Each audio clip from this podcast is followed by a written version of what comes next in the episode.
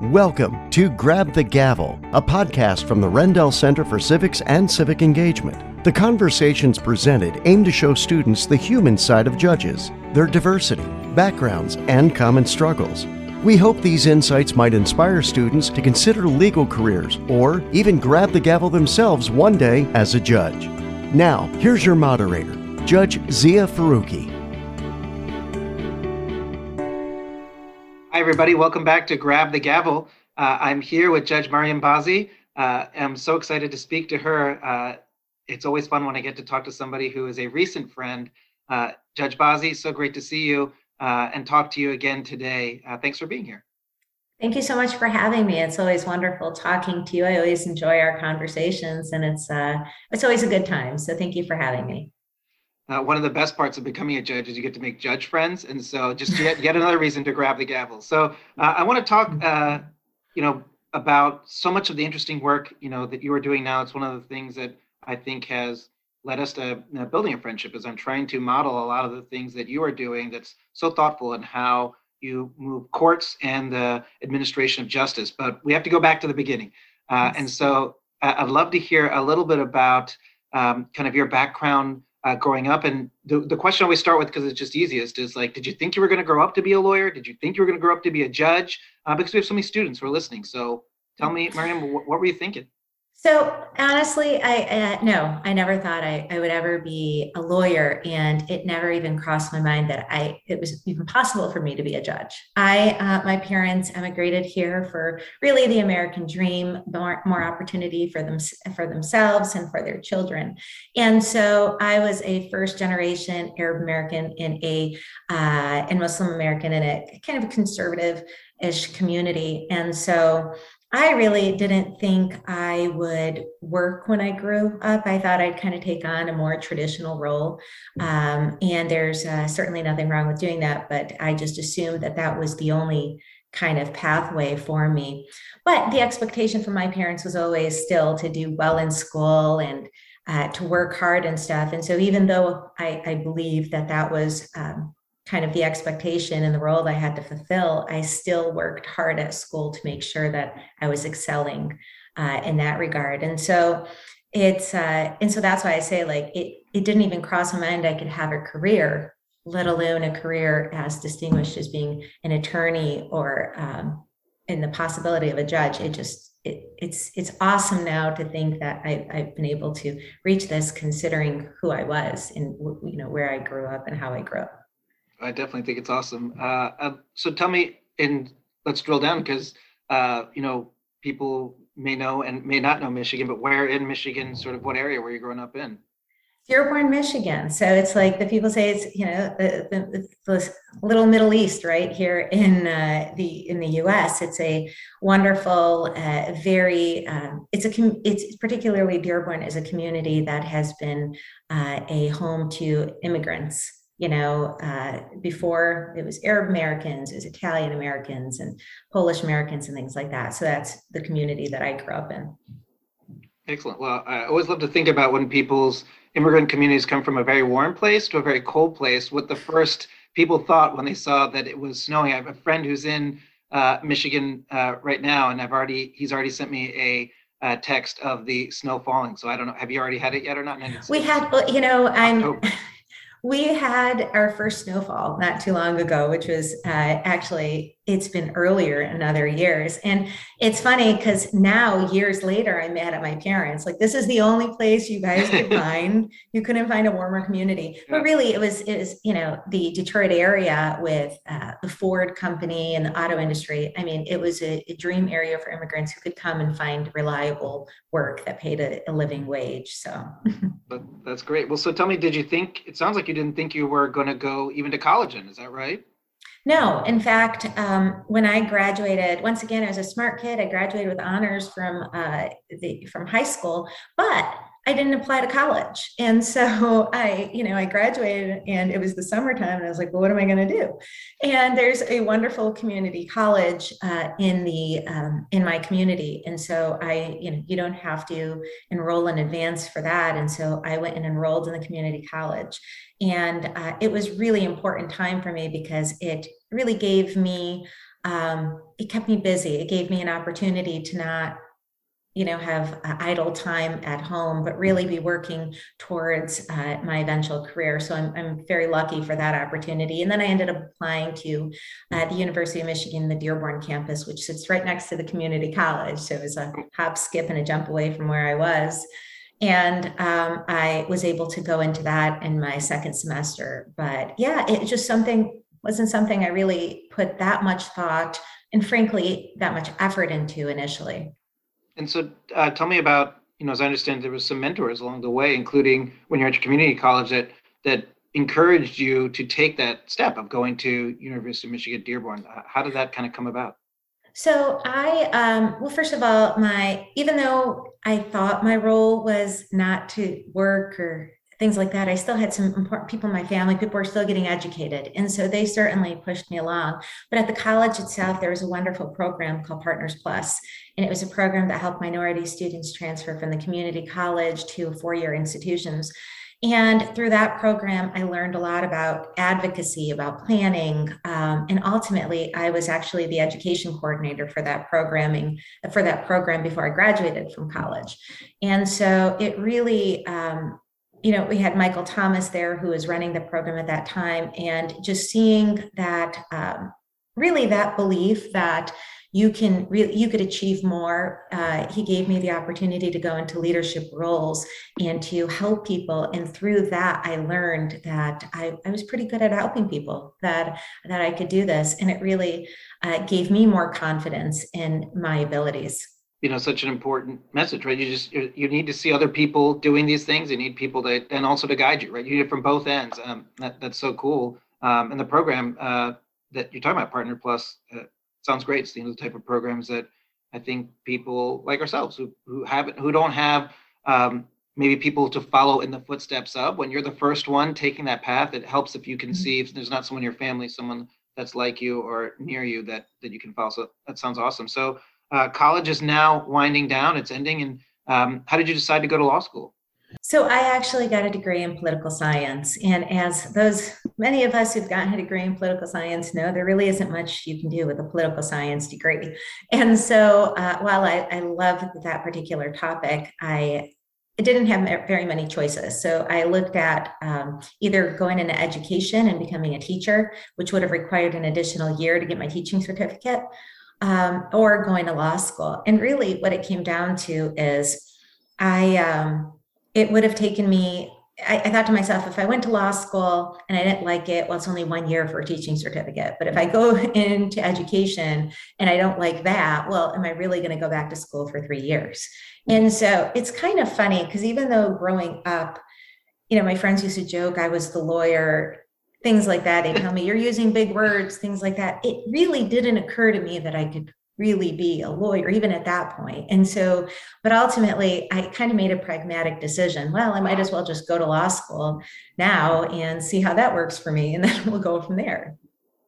I love it. I love it. Now that I didn't even know it was destiny. It just took you a while to catch up to see that that was your fate. So, uh, exactly. you went to law school, uh, and so you're starting out, uh, you know, for those folks who don't know. And, and we've mm-hmm. heard today, it's a three-year program. Uh, so you, you start out as a 1L, right? That's in my mind the hardest part. You're, um, for me, it was I was I've left the kind of uh, being in that safe space in college. There's a bunch of new faces. You're starting all over, and you're just worried about all these new things. I thought I had such a challenging first year finding my good study group and things like that. I know you had some additional challenges uh, in your 1L. Yeah, so I wasn't your, I guess, typical 1L student. My, I ended up, um, you know, once again, it was traditional community and marriage was really important. And I ended up meeting a wonderful man who I got married to. And my in-laws actually, I remember them sitting me down and saying, why don't you take a week off of school so you can get married? And I said, well, that's not going to happen, but we'll do it during Christmas.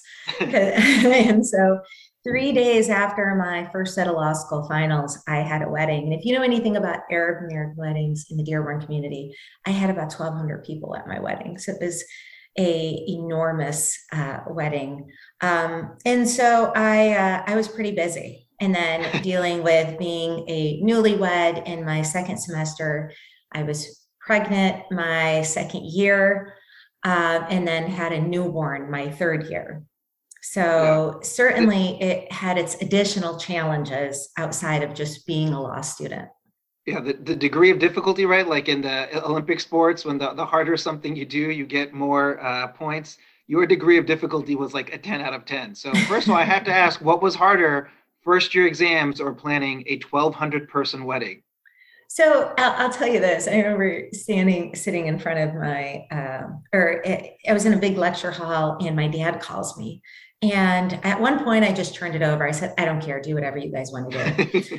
Because I mean, really, at that point, I didn't know all those people. Those are my dad's friends, my in-laws' friends, and acquaintances. My dad calls me. He's like, "I want to do this, this, and this, but they're telling me this, this, and this." And I said, "I don't care." I don't care. Do whatever you want. This is this is yours. And I walk into my wedding and I have a seven tier cake with little cakes around and a dessert table that spans an entire side of a hall. So that's what Very happens good. when you give control over to your parents. Yeah. Well, it, it, sounds delicious. I guess if that's that they got that. And so um, I mean that that sounds tough. I thought, by the way, South Asian weddings, the largest I've been to is I think between six to eight hundred. So now I'm excited for my first uh, 1200 person wedding. Uh, when your kids get married, hopefully I'll get invited so I can see. I've learned my lesson. Never again. you're, no, yeah, you're going to cap it out. Okay. Well, that's hard, but having a baby as a uh, parent of a six and eight year old, I can't even imagine being um, watching my wife going through pregnancy and then delivery with the newborn. You mean even in a we you know try to sh- share as much responsibility uh, equal as we do. That's a tr- tremendous challenge that you went through. And so, how did you swing, um, juggling all those different things? And obviously, you were still super successful. So, how did you do it all? Uh, an, enormous amount of support from my family, frankly, and the the drive to continue. I think what a lot of people tell me is, "I couldn't have done that," or "How could you do it?" And I tell people, "You are capable of doing what it, what you're confronted with. You just have to believe you are." and so it was it was a lot of juggling it was a lot of driving back and forth finding babysitters and eventually i got into a flow and it all worked out. But i do think uh, particularly if you have a child having the support of your uh, spouse or the father of their child whatever your relationship is or having some type of support system there uh, is incredibly important. And i'm very lucky that i that i had that. Yeah that's amazing. I mean i, I just I both have just incredible admiration for you for having done that. But I mean, for you to say that, it just, um, you know, that you can do this, right? That's just so inspiring to hear because I think a lot of times we are our own worst enemy, right? We always think, I can't mm-hmm. do this. Oh, I see these other people, right? Like going back to Partners Plus, I, you know, if you don't see other people who look like you or sound like you doing it, you just assume you can't do it and everyone else might be able to, but you can. So um, yeah. I find it super inspiring for you to, you know, to say like, look, I, I'm walking the walk. I actually, I had these challenges thrown in my way, and look at me now. So uh, I know when we were talking before, we don't have uh, episode titles, but I feel like we should, and this one would definitely be. Uh, you know, we talked about untraditional path, and I just think that's so cool because mm-hmm. it is. You know, even in law school, right? You think that like there is only one traditional path, but your untraditional path began before law school, and that, that's just so cool. Thank you. And it really did. I think it, I tell people I I just started walking along my path. Um, and that's that's really it, there is no right way to do anything. There's your way. And you have to be comfortable in the way that you're doing it. And if at any point, you know, when I talk to people, I, I, if at any point you're not comfortable, you're not happy, it's okay to pivot. Look for look for something else, do something else. And uh, I, I really do truly and genuinely believe that you are capable of what you believe you are capable of. And so really it's it's nice to look at people and say they've done it and to serve as a motivation. But even if no one else has done it, it doesn't mean that you can't. I love that. And I know one of the things that you've told me that inspires me is that, and it resonates, is that you don't have to be the smartest person, right? You don't have to be the person that goes to Harvard Law or Yale mm-hmm. Law School. And even when you're there, there's only one smartest person, right? There's only one person who's the number one student. It doesn't mean if you're not, it's okay. I mean, you know, to be the person who's in the middle of your class, that's certainly where I was. Um, yeah. And that, you know, your substance is what matters. And so I find that to be, again, something that motivates me even now, right? Like I might not be the smartest judge in the, in, in the courthouse, but that doesn't mean I can't be a great judge. Exactly. Ends, right? And, uh, you know, and it's funny, at one point I had to pull my law school ranking and I, uh, I was right smack in the middle of my class, you know, you know, 50%. And you know what? I'm proud of that. I'm proud of what I was able to accomplish. And when law school students talk to me, they, there's this idea or image that you have to be right at the top. You don't have to be at the top. You just have to graduate. You have to get that law degree. Nobody cares where you ended up. You can be number one or the last one. As long as you have that law degree and pass the bar, you're a lawyer and you have every right to practice as everyone else in your class. So it's it's what you do with your career that will distinguish it. And that's super important for all of us to hear. So what happens and as, as, you know as law school is ending? Uh, I'd love to hear about some of the challenges. I know we both uh, share a similar experience. So you know being told that actually like maybe this isn't for you and, and then kind of wondering like what's my path forward like you know now as i'm graduating what am i going to do with this so you know what happened as law school was closing out so i was busy in law school i didn't get to do all the internships that some of my friends got to do so when i graduated from law school and we had a tragedy that summer as well my sister-in-law had passed away from uh, breast cancer and she was actually uh, a lawyer herself um, and so our focus was everything but my finding a job initially. And so when I finally graduated and was trying to figure out what is it that I want to do, I reached out to every single attorney, or after I took the bar, that is, because the bar was three months of nothing that you can do other than study for the bar. But I started reaching out to attorneys and really was willing to sit down with anyone who was willing to sit down and give me a, a moment in their day. And in one of those relationships or one of those meetings, somebody thought they were actually meeting with my sister, not me, because she happens to be involved in the community and politics. So it was kind of funny. But that person encouraged me to go and volunteer at the prosecutor's office and look at, and I had never looked at criminal at all. It wasn't even something I thought I could do. So I went and volunteered there. And I tell people, I, I really, I fell in love with the practice of criminal law. I enjoyed the subject matter. I enjoyed the cases. I enjoyed being an advocate. And that's really where I found my true passion. And at that same time, I ended up, that same person talked me into joining the Arab American Political Action Committee.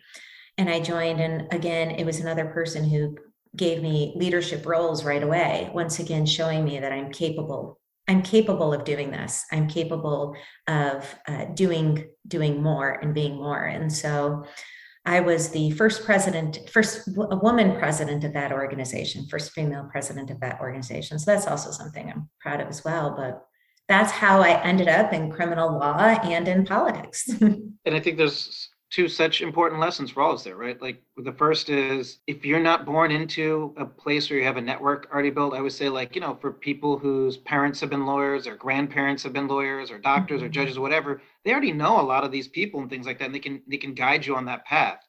Uh, or people have been in public service, right? In, in my uh, immigrant community, that wasn't something where there was a lot of people doing. There was one person. Uh, she was at the State Department, and she was the kind of, I mean, she was someone that I looked up to because, like, oh, there, there is a path there. So you can't be passive. You can't just think I don't have that. You have to do what Judge Bazzi does. You know, you have to get on the phone. You got to get on now, get on social media, whatever it is, and just message people. You have to be able to cold call people and say, "Hi, I don't know what I want to do. I'd love to talk to you." And you'd be surprised, even now you know, I I cold called judges when I was thinking of becoming a judge, and they, you know, the people I talked to were like, "Yeah, come on in. I want to talk to you about it." And so I think that first part about not being afraid to to network, and the second thing, finding affinity groups, right? Like finding groups that you fit in. It does. You can be. It could be about people from the Midwest. It could be you know a shared interest uh, in making TikTok videos. I don't care what it is. It could be your religious or ethnic background. It doesn't have to be, however, something about you necessarily could be one of your interests, but finding a group of people to be a support group and want to build you up, that's huge. Yeah, finding something that you can uh, relate to, people who you can relate with, people are who are going to push you. It's funny because it was an Arab American Political Action Committee, but we used to joke you needed to be a lawyer to join at one point because there were so many lawyers. so it became a de facto kind of networking group within uh, the legal field for for a period of time. Um, and no, I completely agree. I think cold calls. I people call me and I respond and i think that's one of the if you don't you don't have to have a network exactly like you were saying you have to you can build your own network and more people than you uh, would realize are ready willing and able and want to help you and help lead you and guide you and give you that advice that you're you're seeking tell me about the role as a prosecutor. I mean, I, I, like you thought also I had no interest in criminal law, but once I started working at the, you know, the incredible uh, ability I have to change uh, someone's life or impact someone's life, be they a victim or whomever they might be, someone that could be even uh, alleged of committing a crime, and you have the ability to try to be thoughtful and compassionate. It, it's uh, such important work. and you really rose up. But again, like you were hustling your your whole life is a story about hustle to, in me. Uh, you know, and, and, I always say that in a good way. I think hustling is something that we have to do when we don't have things laid out for us. But uh, tell me about your path as a prosecutor, so how you worked uh, through the office. I loved what I did. And I think uh, when you work hard, when you uh, put effort into your work, it shows. You don't have to show anyone what you're doing, they see it.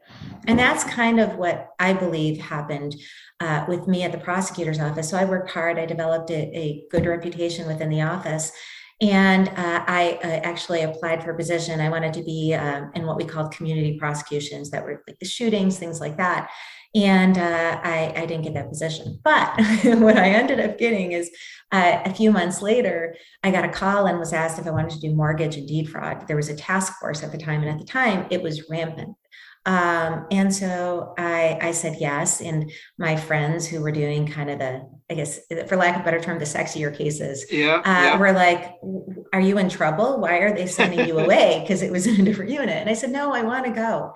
And really, that was that was an awesome and incredible experience for me because I got to work as a state prosecutor, uh, work with all types of federal agencies as well as the local agencies I had already been working with. I got to do white collar crime, which isn't typical for a, white, a state prosecutor's office. I had victims in the UK.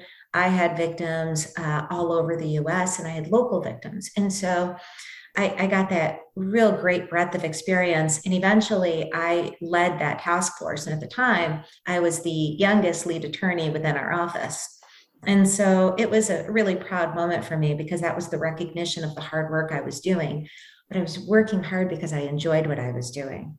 I like to think that I only don't just like people because they have similar stories to me, but I have a similar story. And so it just resonates with me. You know, I had a colleague who, when I was a law firm, he applied to be a prosecutor. He didn't end up getting the job because he was like, well, this isn't the ideal role I want. I want something else. And he's like, after the interview, he's like, I shouldn't have said that. I should have just take it and told him like, this is my job. And, you know, I could have worked my way there once I got there. And so when I interviewed to be a prosecutor, I was rejected twice for a similar position. The third time, I was like, oh, we have an asset forfeiture. And I didn't even know what that was. I was like, oh, I totally want to do that. I'm so into it. and, um, you know, it, it's the same thing. If you watch The Wire, the greatest TV show of all time, when uh, one, the one police officer uh, gets like sort of she has to go on desk duty and no the job no one she does asset forfeiture and i was watching his asset forfeiture attorney it's like look that's sort of true but yeah we're famous. Um, and so mm-hmm. but you get opportunities right? I just think that the, the lesson there right is like don't think that there isn't something you can make of something. Don't just be like oh no one else wants to do this so i'm not going to do it. Like dive in and go all in and then you can make it your own and grow it into something that you want it to be. So obviously it paid off for you and then it, it i think right this then you start to succeed and, and you're doing well you're, you're a supervisor um, how'd you make that decision to pivot? Like all right i'm going to think about the court now. So you know as i started going along uh, you know within my career and seeing at the court we have a large bench. Uh, so just to give people context Wayne County has approximately 60 judges on it but the criminal bench alone has about i think 23 to 26 judges. I, don't quote me. I should know the number. I don't. But um, so it's a very large bench. And obviously, when in the career, there's some people you practice in front of uh, do better jobs than others. And so I was really disappointed with some of the rulings that I was getting. I just, um, I was one person, you could rule against me and it was okay if you could articulate the law and why you were. But if you ruled against me and you, you didn't articulate why, I didn't like that. I, I was one of those people. I wanted more. I wanted to know why. So, because the whole idea is I'm going to learn and grow from this. And so there were a few rulings that I thought uh, did were were not along the, the law, but were kind of in the heat of a, of a moment. And I think there were very impactful rulings on some very serious cases I had.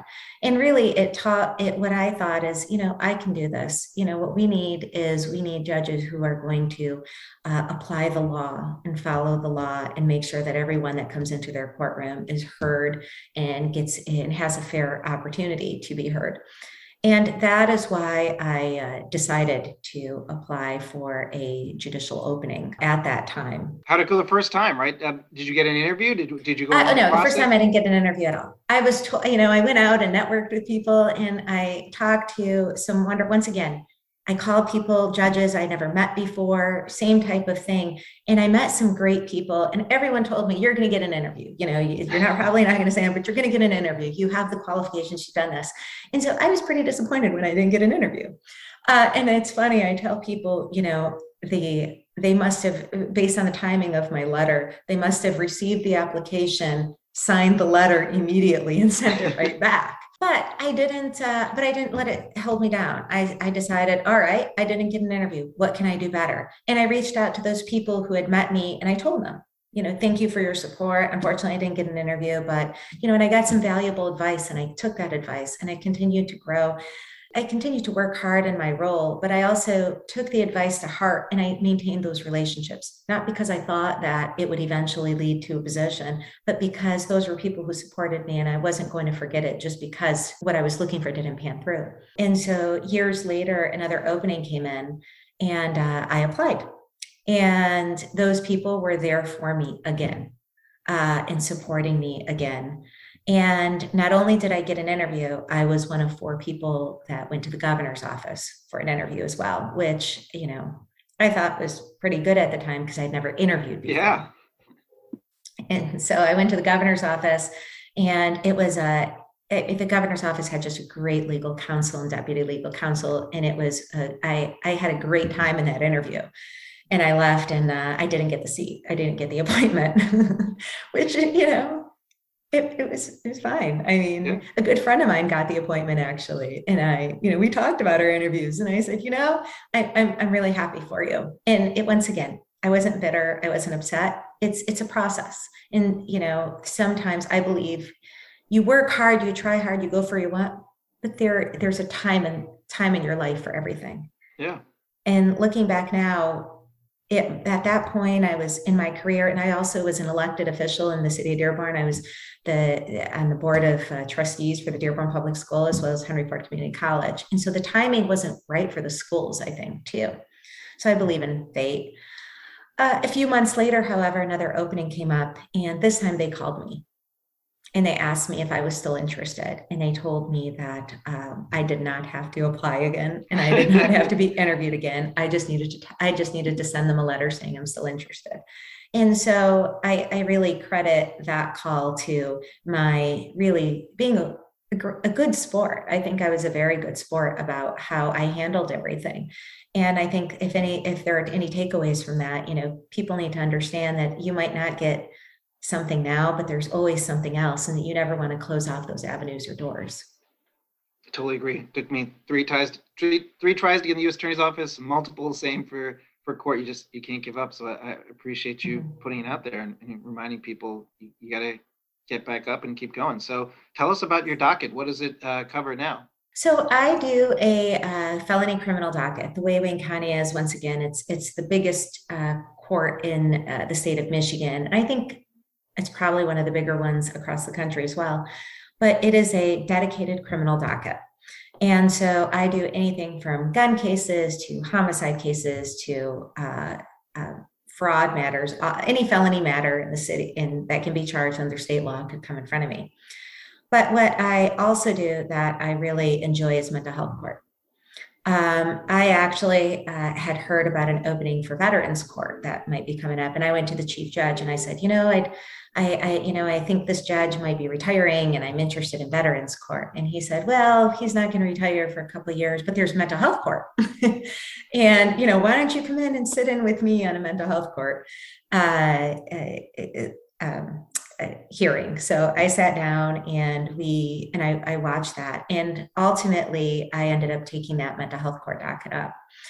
Um, and it has been one of the best experiences uh, of my career. It's really one of the highlights of what I do because in typical uh, criminal cases, you don't see anybody until they've they're violating their probation. You don't see them unless they're doing something bad. You don't actually see the growth and the success of different participants.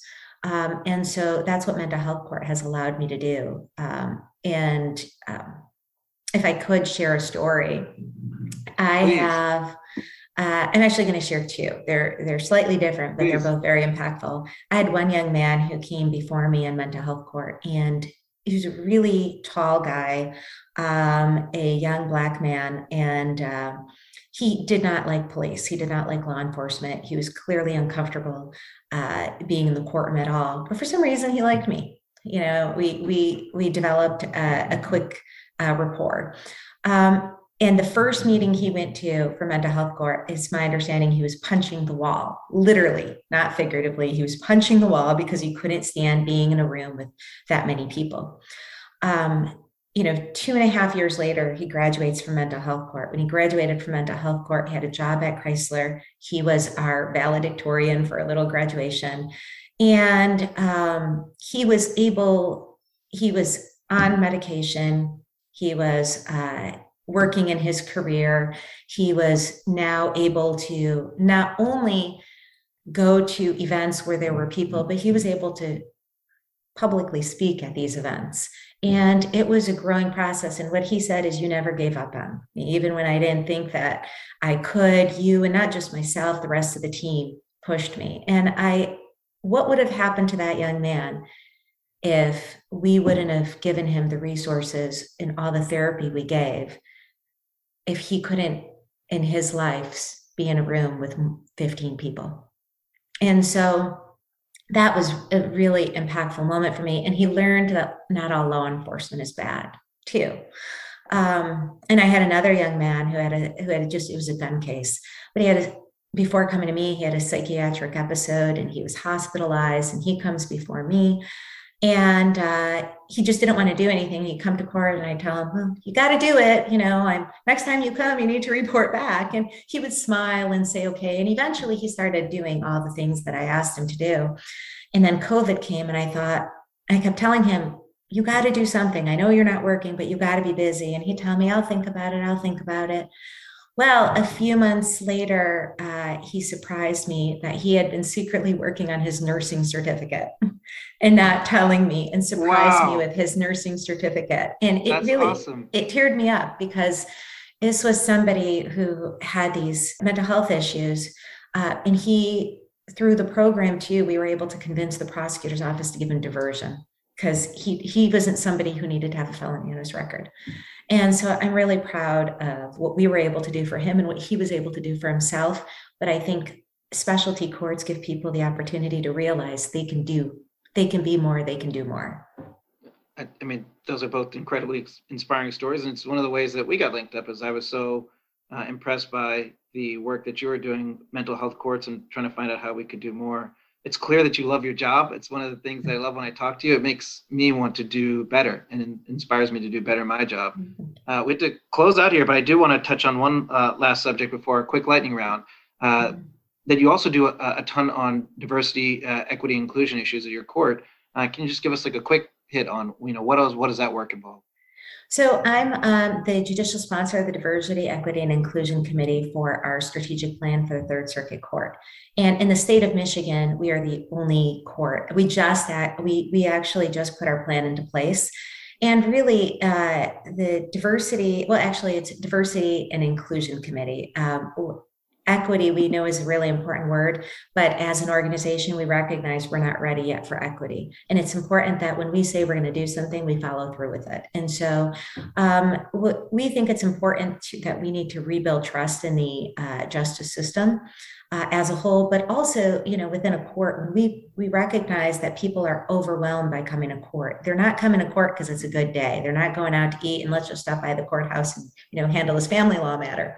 Um, it's it's difficult, and what we want to do is when people come into our courts, not only do they see people that look like them, they uh, they feel that people are hearing them, and they feel valued and uh, they're they they feel understood. You know, some of the things we've talked about with diversity, even diversity, equity, inclusion, is signage. We should have signage that anybody who comes into our court can relate to. Because if you don't speak the language, how does that make you feel when you walk into a courthouse and don't see anything and don't know what you're doing? That makes you feel alone and outcast and outsider. And uh, when you feel like that, you're less likely to go to the court system for the support and the help that you need, depending on what your particular issue is. So we're doing that. And of course, for our staff itself, it's important that our staff, we know, we, we know that diversity, inclusion, and equity is really important to having a, um, workforce that is happy, a workforce that feels fulfilled. Um, you're not going to solve everyone's problems with that, but I those types of measures by listening to people and giving them what they need and what they want, you will be able there's better employee morale. And that is important because as we go into the future, the world is changing. People don't want to stay in jobs that they don't like. And so this type of work is really important in order to have, to continue to have uh, employees at your work uh, that want to be there. And again, it translates.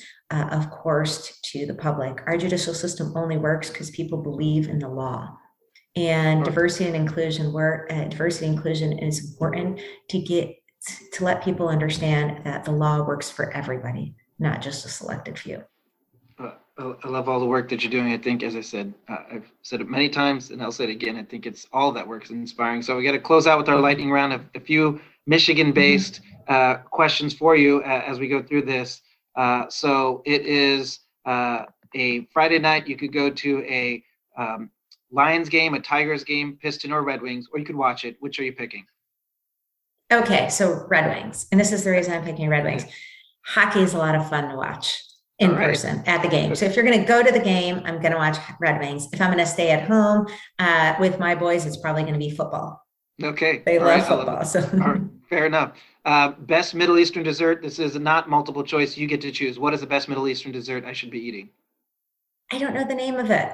It's just i wish you know I, I should have got that answer but there's this little dessert that has like a cookie crust on the top and on the bottom. It can be like this uh, kind of yogurt or you can have pistachio or oh, yeah. walnut or you okay. can have dates but they're like I'm a little this. kind of breakfast type cookie. You need to come you need to come to michigan so i can get I you that dessert but i'm going to get the name of that and i'm going to send it to you but it's by far my favorite uh, middle eastern dessert. Okay that sounds good. Uh, and then uh, my last question Detroit style pizza, Chicago style pizza, or New York pizza? And you can't just pick Detroit because you're from Michigan. So, what is your favorite? Detroit. Okay. I just had Detroit for the first time. For those who don't know, here in DC, we just got our first uh, place. It's like the square and it's like baked in like the deep oven and it's just a ton of cheese. So I, I will say, right? It's might, it's, it's heavy. You can only have one piece. Yes. Yeah. You can only so have one piece. But think about how much money you're two saving. or three though. um, okay, well, well, thanks so much for being here, Mariam. It's just uh, so great to speak to you, uh, and you are really um, just the work you're doing is incredible. So thanks so much. Thank you so much for having me, and thank you so much for the work that you are doing. You are inspiring me. You're opening doors for people. I'm so amazed by all of all of your energy and the amount of people you are affecting by creating this podcast, by doing what you're doing on social media and all your panels. I I really I I, I, think it's wonderful. And I, I know that there's so much more great things to come from you as well. So I'm excited to see everything. Thanks. All right. Thank you. Have a great day. Thank you, you too. You've been listening to Grab the Gavel, a podcast series from the Rendell Center for Civics and Civic Engagement. We hope you've enjoyed this segment and learn more about the Rendell Center's mission and work at rendellcenter.org. Thanks for listening.